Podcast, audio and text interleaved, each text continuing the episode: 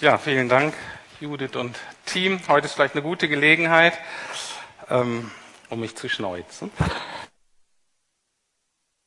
Und ähm, mal was zu sagen zu dieser Anbetungszeit. Vielleicht ist heute besonders deutlich geworden, dass es eben nicht hauptsächlich um die ähm, hier vorne geht, die das singen und sozusagen die Anbetung machen, sondern ich finde, dass gerade eine Zeit ist, wo jeder Einzelne hier, wir als Gemeinde wirklich aufgefordert sind, ähm, dazu zu stehen. Natürlich, wenn Sie Gast sind, wenn Sie nicht genau wissen, ob Sie das gut finden, dann können Sie das natürlich so ein bisschen erstmal anschauen, auf sich wirken lassen.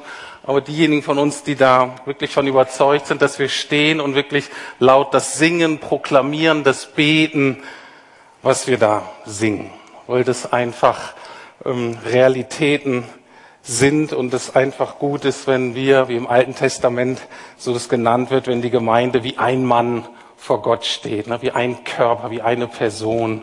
Und das ist einfach wichtig, dass ihr da auch eure Aufgabe kennt und die, dass es hier nicht um die paar wenigen geht, die hier auf der Bühne sind, sondern dass ihr da alle mittragt.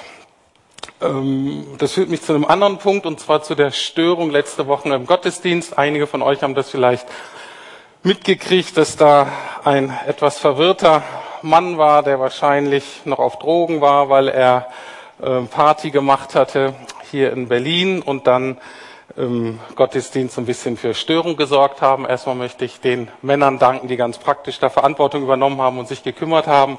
Dahinter steckt aber noch was anderes, was viel tieferes.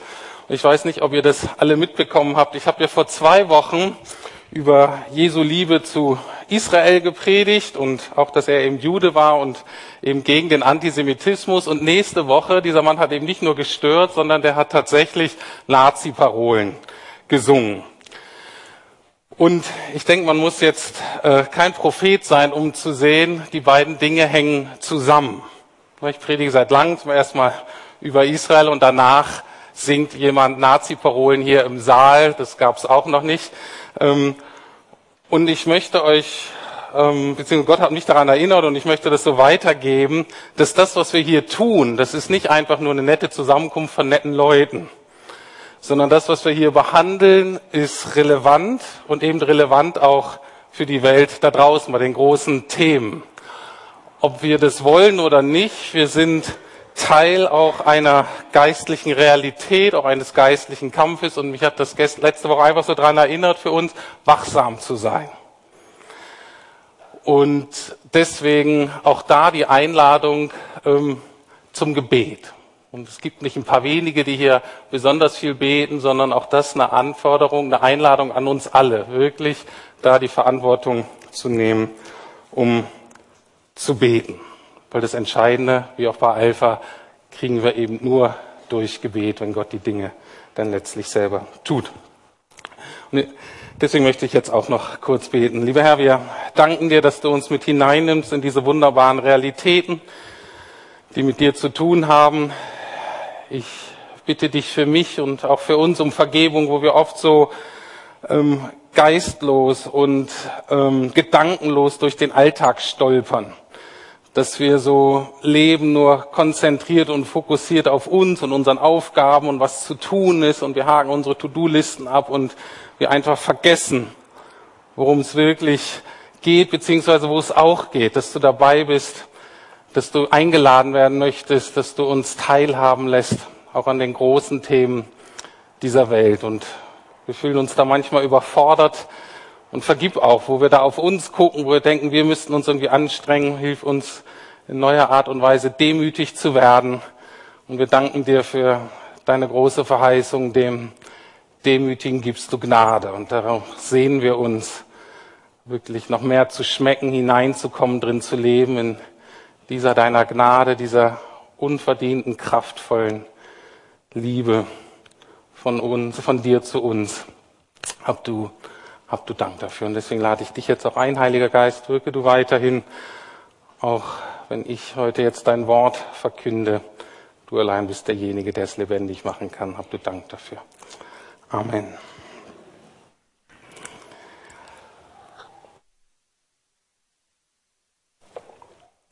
Lieben, was Jesus liebt, in dieser Predigtreihe wollen wir Jesus eben dadurch besser kennenlernen, dass wir uns anschauen, was liegt ihm am Herzen, was liebt er eigentlich. Ist ja oft so ein Sprichwort oder was so ein bisschen geläufig ist, zumindest in Freikirchen, dass wir so werden wollen wie Jesus. Und wenn das geschehen soll, dann müssen wir eben lieben lernen, was Jesus liebt. Dahinter steckt eine ganz grundlegende Wahrheit des menschlichen Lebens, des geistlichen Lebens. Ähm, das wurde von dem Kirchenvater Augustinus ganz kurz und prägnant auf den Punkt gebracht und er sagt, wir sind, was wir lieben oder wir werden, was wir lieben. Und heute geht es darum, dass ich davon überzeugt bin, dass Jesus es ein gesundes Selbstbewusstsein liebt, genauso wie eine radikale Selbstverleugnung. Also er liebt ein, ein gesundes Selbstbewusstsein bei Menschen und gleichzeitig eine radikale Selbstverleugnung. Was meine ich damit? Wenn wir nur das Selbstbewusstsein von Menschen uns darauf fokussieren, dann führt das letztlich und das sehen wir immer wieder in unserer Gesellschaft, zu einer Selbstzentrierung, zu einer falschen Selbstliebe. Und das führt dann dazu, dass wir letztlich so zwischen Arroganz und Minderwertigkeit hin und her pendeln. Es gibt aber auch ein anderes Zerrbild von Nachfolge, vom Leben mit Jesus. Da wird nur die Selbstverleugnung betont. Und da hat man oft mit Menschen zu tun, von denen man denkt, die sind nie richtig reif geworden, die sind nie richtig Mensch geworden, die sind irgendwie charakter- und profillos. Das sind Menschen, die einen nicht inspirieren, die schmecken nicht nach Leben, die schmecken nicht nach Herrlichkeit. Manchmal tun die einem auch nur Leid. Äh, und deswegen ist mir so wichtig, dass diese beiden Dinge gehören zusammen. Und wenn wir einen Mensch angucken, der das voll ausgelebt hat, landen wir wie immer bei Jesus. Fangen wir also an mit dem gesunden Selbstbewusstsein. Wie entwickelt sich das? Was steckt dahinter? Das ist natürlich sehr komplex. Und ich möchte aber heute einfach die beiden ganz zentralen Punkte herausgreifen. Wenn wir die nicht verstehen, ähm, ja, dann investieren wir da falsch. Und das Schöne ist, das lehnen wir an Jesus selbst, beziehungsweise an der Beziehung zwischen Gott Vater und Gott Sohn bei der Taufe von Jesus. Es wird beschrieben im Matthäusevangelium, Kapitel 3, Verse 16 und 17. Und es steht folgendes. Johannes der Täufer tauft dann ja Jesus. Und dann lesen wir, als Jesus gerade aus dem Wasser stieg, öffnete sich der Himmel und er sah den Geist Gottes wie eine Taube herabschweben und sich auf ihm niederlassen.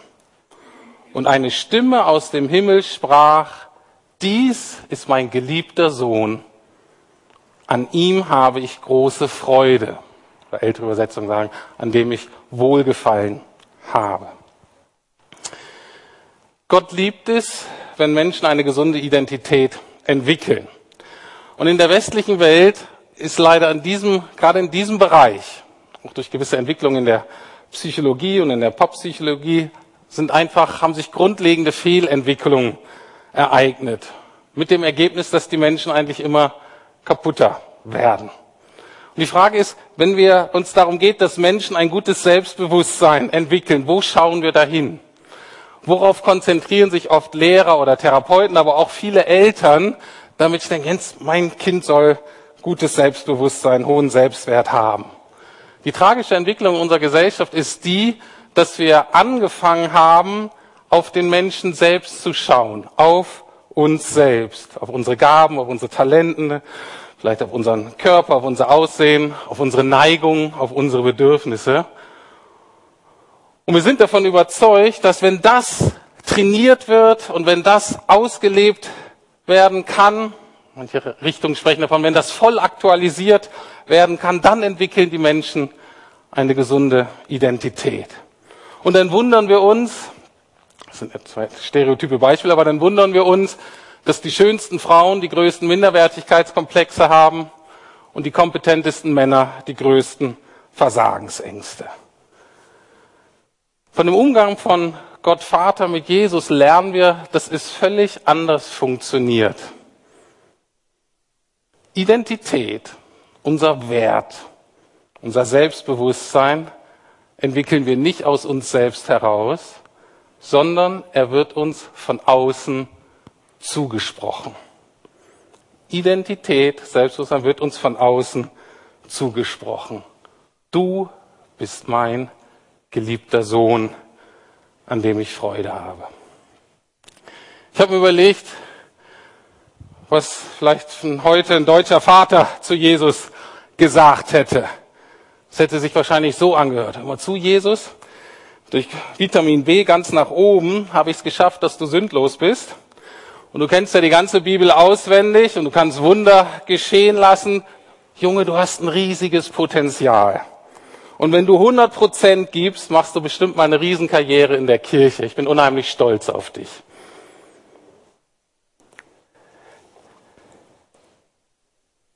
Wie vermitteln wir unseren Kindern, dass wir sie lieben? Hauptsächlich dadurch, dass wir uns an ihnen freuen. Und das ist das Schlimme daran, Kinder merken das total. Du kannst die Kinder nicht blenden. Wenn ich an meine Kindheit zurückgehe und ich kann dir alle Erwachsenen von meinen Eltern, äh, äh, Verwandten, alle, die irgendwie prägend waren, ich kann dir genau sagen, wo ich als Kind aufgewachsen wurde und sage, diese Person liebt mich. Der bin ich wichtig, die sieht mich. Und die Person nicht. Und der Schlüssel ist die, dass, ich, dass da was rüberkommt von Freude, von Begeisterung.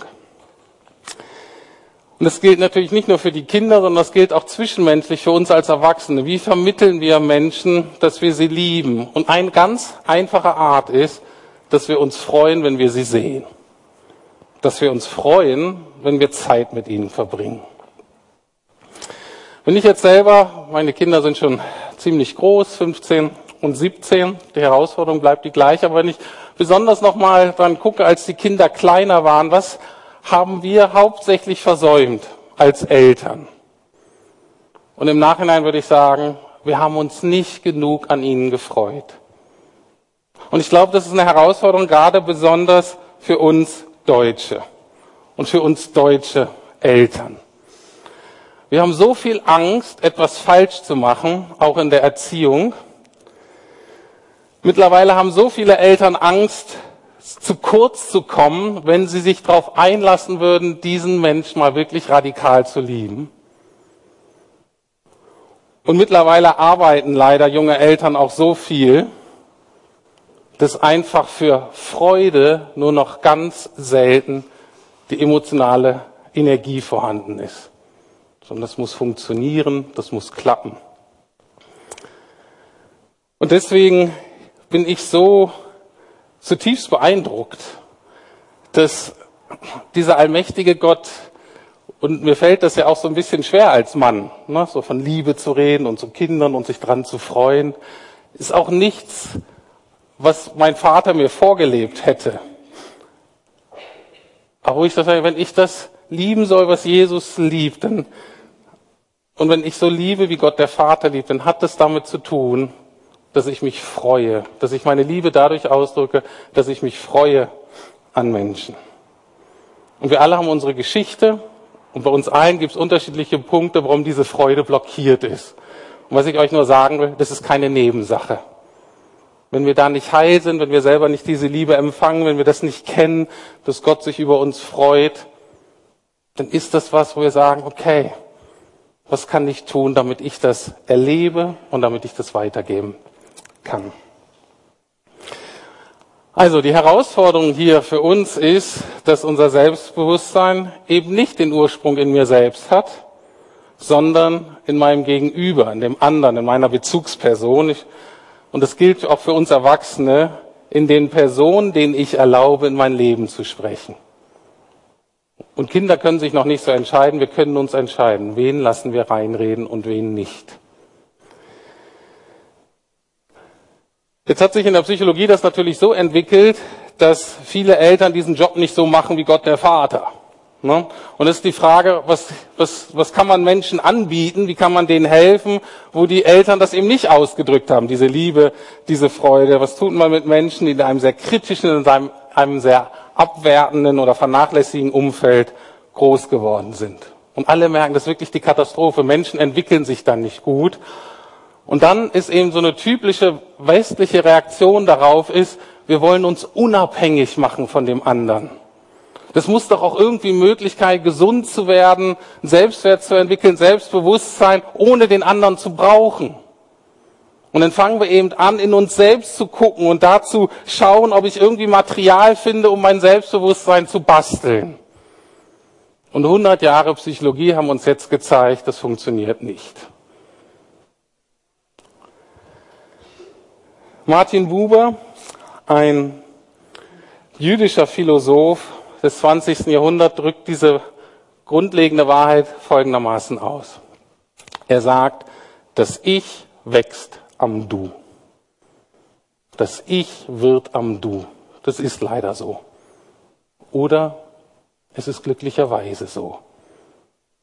Weil Gott uns in Jesus anbietet, unser großes Du zu werden. Aber es gilt auch der Umkehrschluss, das Ich stirbt am Ich. Das Ich geht am Ich letztlich zugrunde. Die zwei entscheidenden Fragen zur Entwicklung eines gesunden Selbstbewusstseins sind also nicht, was kann ich und was habe ich, sondern wer liebt mich und zu wem gehöre ich. Und erst wenn diese Fragen geklärt sind, kommen natürlich die anderen Dinge, die auch wichtig sind, meine Gaben, meine Talente, meine Stärken und so weiter. Soweit erstmal der erste Teil, gesundes Selbstbewusstsein, das große Angebot Gottes, Gott als liebenden Vater zu entdecken. Und auch diejenigen von euch, ich spreche mal bewusst an euch, die vielleicht schon länger Christ seid oder länger kommt, das zu erleben brauchen wir immer wieder. Das ist nicht etwas, was man so in der Tasche hat. Deswegen für euch vielleicht die Einladung, an dieses Thema nochmal genauer hinzugucken und sagen, hey, das ist echt schon lange her, dass ich mir das mal so bewusst gemacht habe, dass ich das erfahren habe. Ich bin davon überzeugt, dass Jesus es liebt, wenn der Heilige Geist die Menschen befähigt, das zu hören, was er selber bei seiner Taufe gehört hat. Und er liebt es, wenn Männer und Frauen dadurch innerlich gesund, heil, stark und selbstbewusst werden. Jetzt kommen wir zum zweiten Punkt. Was machst du jetzt mit deinem gesunden, neuen, vor Selbstbewusstsein strotzenden Leben? Du weißt, wer du bist, von Gott geliebt, ich gehöre zu Gott. Was machst du jetzt mit diesem Leben?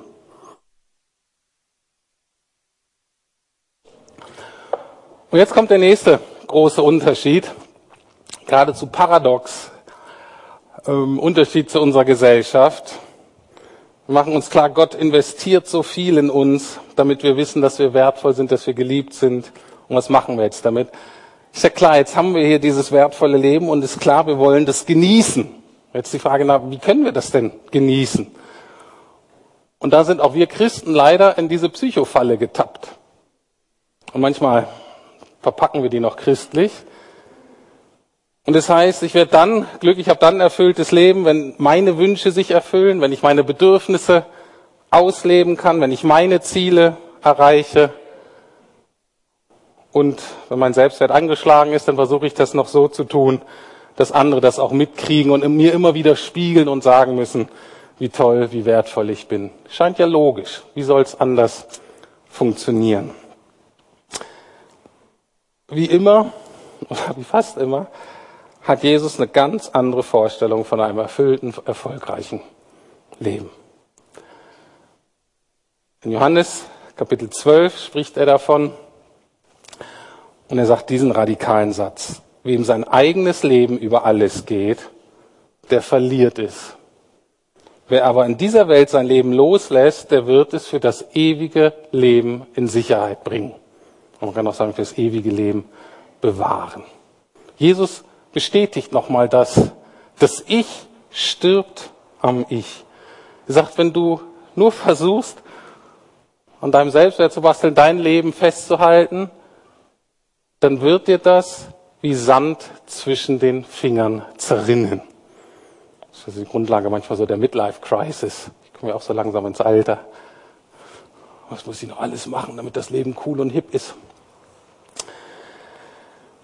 Was sagt Jesus hier eigentlich? Er sagt, dieses Leben, was du jetzt lebst, ist nicht das Endziel. ist nicht Ziel und Bestimmung in sich selbst, sondern er sagt eigentlich, dieses Leben ist die Grundlage, ist die Vorbereitung für das nächste, schönere, längere, herrlichere Leben, was uns erwartet. Und deswegen ist die entscheidende Frage in unserem Leben, zerrinnt mir mein eigenes Leben zwischen den Fingern, wie Sand, und mit Sand, da kannst du nicht viel anbauen, oder pflanze ich dieses Leben ein in Gott?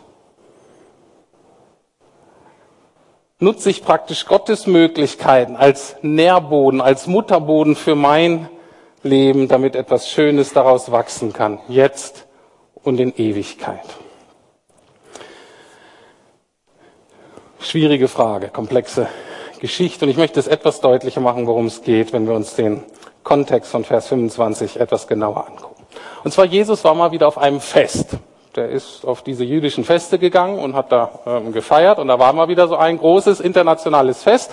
Und da kamen einige Ausländer äh, zu den Freunden von Jesus und sagt ihnen, hey, ihr kennt doch Jesus, wir würden den auch ganz gerne mal kennenlernen. Und dann gehen die Freunde, seine Schüler gehen eben zu Jesus und sagen, hey, guck mal, da sind so ein paar Ausländer, die würden dich gerne kennenlernen. Können wir das irgendwie einfädeln?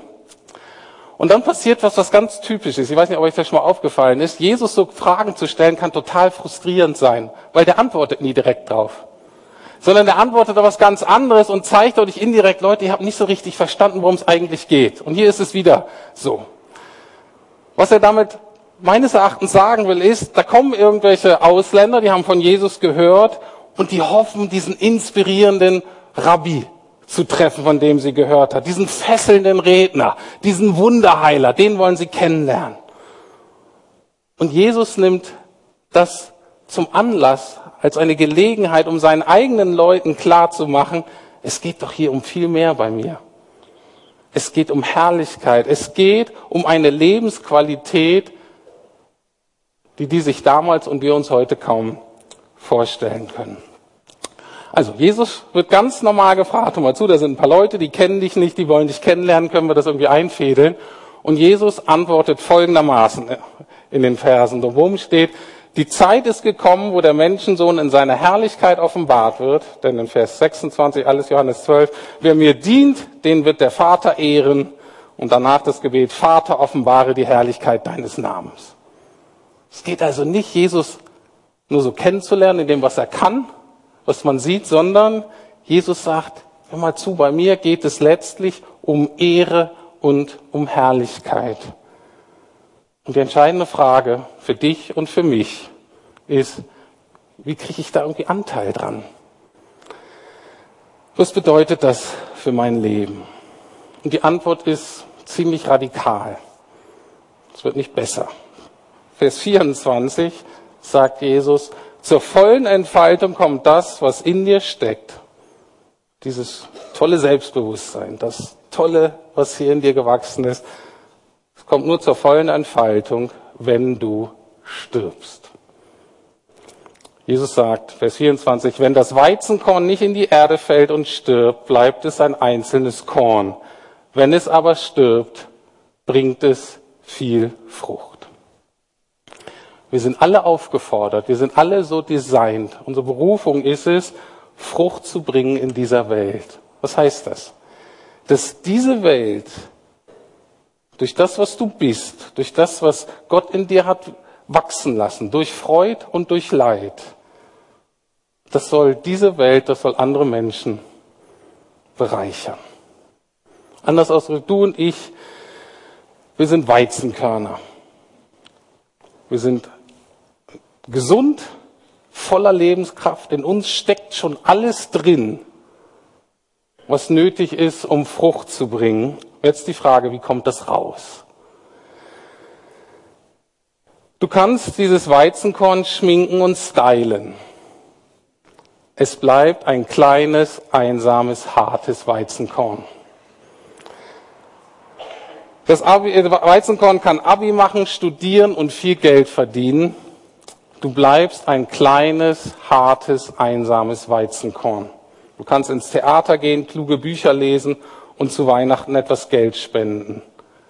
Du bleibst Ein einsames, hartes Weizenkorn. Du kannst auch deine inneren Bedürfnisse wahrnehmen und versuchen, sie voll auszuleben. Du wirst ein kleines, hartes, einsames Weizenkorn bleiben. Du kannst Kurde sein oder Araber oder Iraner oder Deutscher oder sonst irgendwas und du denkst, das ist ein besseres Weizenkorn als andere.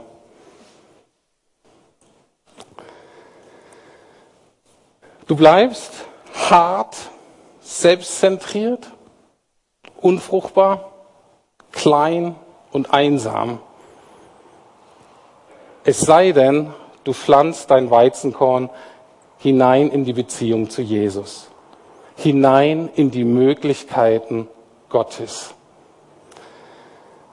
Dann verspricht Jesus, bringst du viel Frucht. Und jetzt ist wichtig, und da äh, hinkt der Vergleich, wir sind eben nicht alles Weizenkörner, sondern wir sind eben unterschiedlich. Du bist vielleicht ein Roggenkorn oder Haselnuss oder vielleicht bist du auch eine schöne Blume und irgend so eine Zwiebel von so einer Blume ich wäre ja gerne Kastanie. Ich finde Kastanien wunderschön und ein Kastanienbaum einfach faszinierend, wenn da nicht diese blöden Miniermotten immer wären.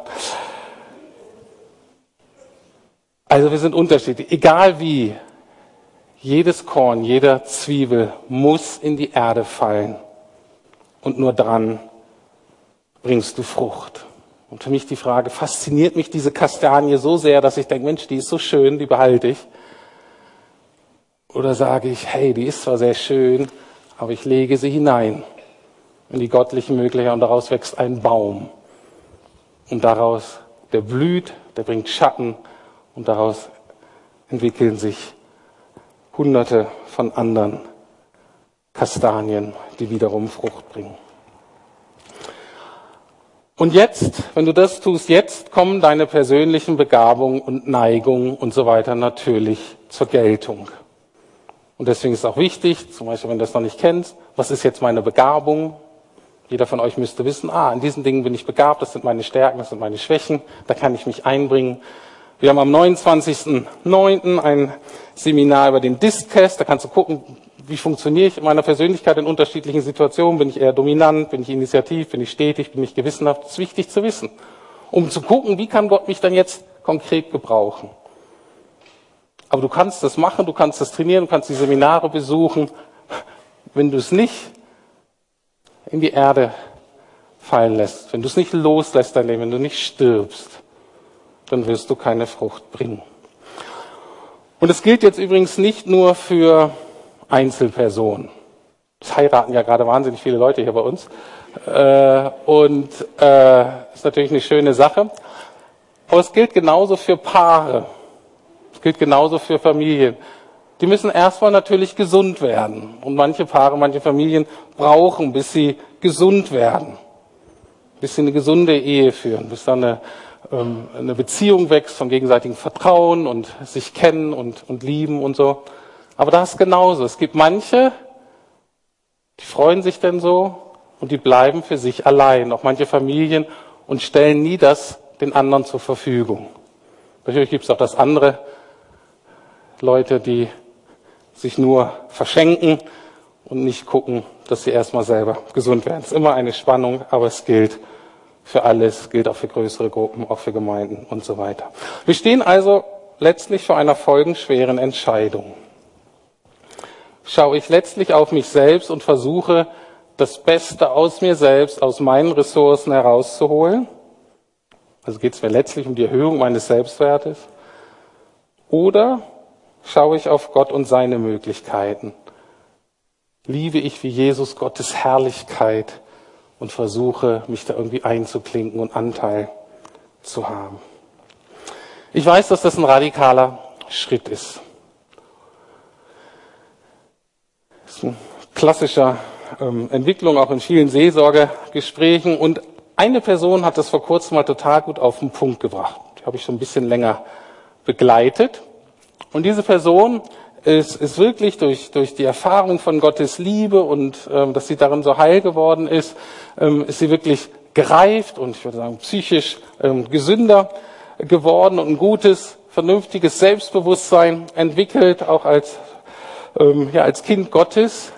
Und die Person sagt es folgendermaßen. Sie sagte, ich bin zum ersten Mal ich. Ich lebe zum ersten Mal mein Leben. Ich bin zum ersten Mal lebe ich das Leben, was Gott mir eigentlich zugedacht hat. Und war total glücklich. Jetzt natürlich die Frage, was mache ich jetzt damit? Na, und dann habe ich eben, haben wir eben geguckt, was Jesus sagt. Und sagt er, jetzt nimmst du dieses Leben und lässt es los und stirbst dem und gibst es ganz Jesus, damit du etwas noch Herrlicheres erhältst. Anteil an Jesu Lebensqualität. Und es war total interessant, diese Person hat so mit sich gerungen. Stell dir mal vor, wie ist deine Reaktion darauf? Bist echt froh, dass du endlich verstanden hast, wie wunderbar du geschaffen bist, wie sehr du geliebt bist. Und wie ist deine Reaktion auf Jesu Herausforderung, das jetzt alles loszulassen? Wisst ihr, wie die Person reagiert hat? Das war ich total lustig. Die hat sich das so angeguckt und gesagt, das ist aber schade. Ich sagte, ja, einerseits schon. Aber dann hat, hat die Person gemerkt, ah, ich investiere ja mein Leben in etwas Größeres. Und ist diesen Schritt dann gegangen. Wie ist deine Reaktion vor diesem Schritt? Ich kann dir sagen, wie Jesus Reaktion war. Steht nämlich auch gleich in diesem Text, Vers 27. Jesus sagt, mein Herz ist jetzt voll Angst und Unruhe. Was soll ich sagen? Soll ich dem Papa bitten und sagen, Vater, rette mich vor dem, was auf mich zukommt? Und Jesus sagt, nein, denn jetzt ist die Zeit da. Jetzt geschieht das, wofür ich gekommen bin. Jesus selbst hatte Angst vor diesem Schritt. Jesus hatte Angst zu sterben. Vielleicht ist das natürlich mal eine andere Dimension als bei uns, aber im letzten geht es uns auch so. Die Bibel benutzt für diesen Prozess ganz bewusst das Wort sterben.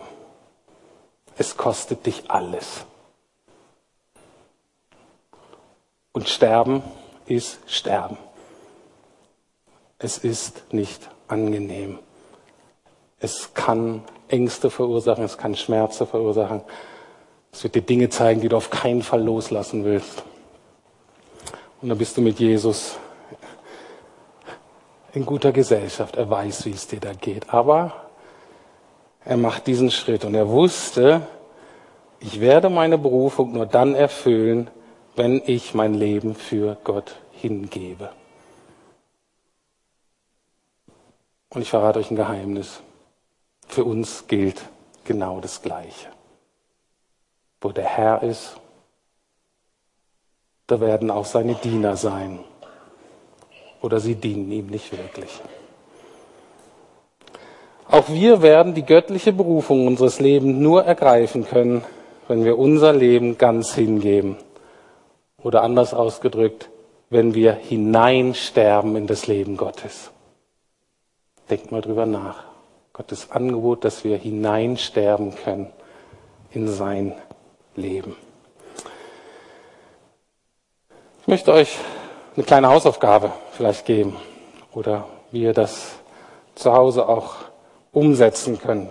Ich glaube, so Anbetungszeiten hier sind sehr wichtig, um Dinge zu erfahren.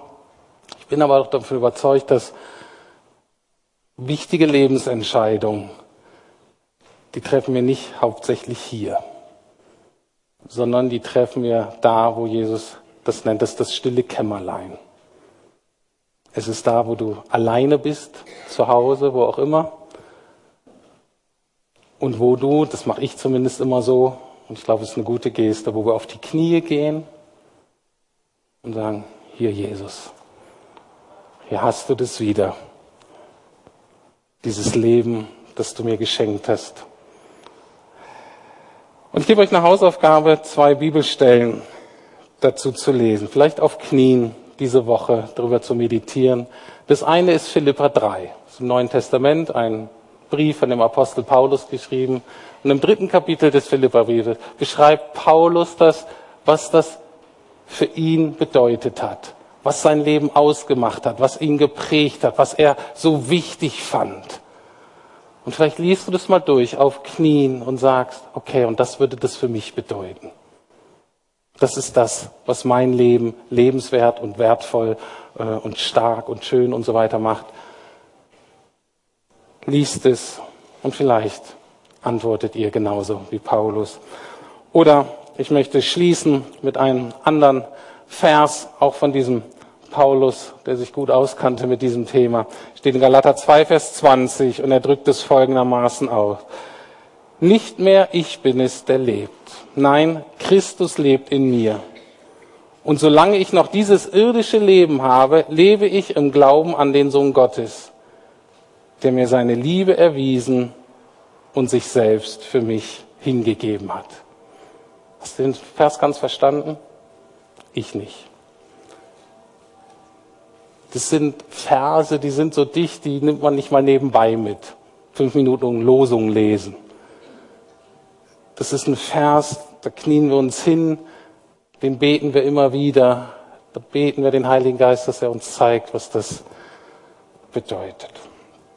Ich möchte auch beten, die Band kann schon nach vorne kommen. Wir singen gleich noch ein Lied zusammen. Und ich möchte zum Abschluss beten.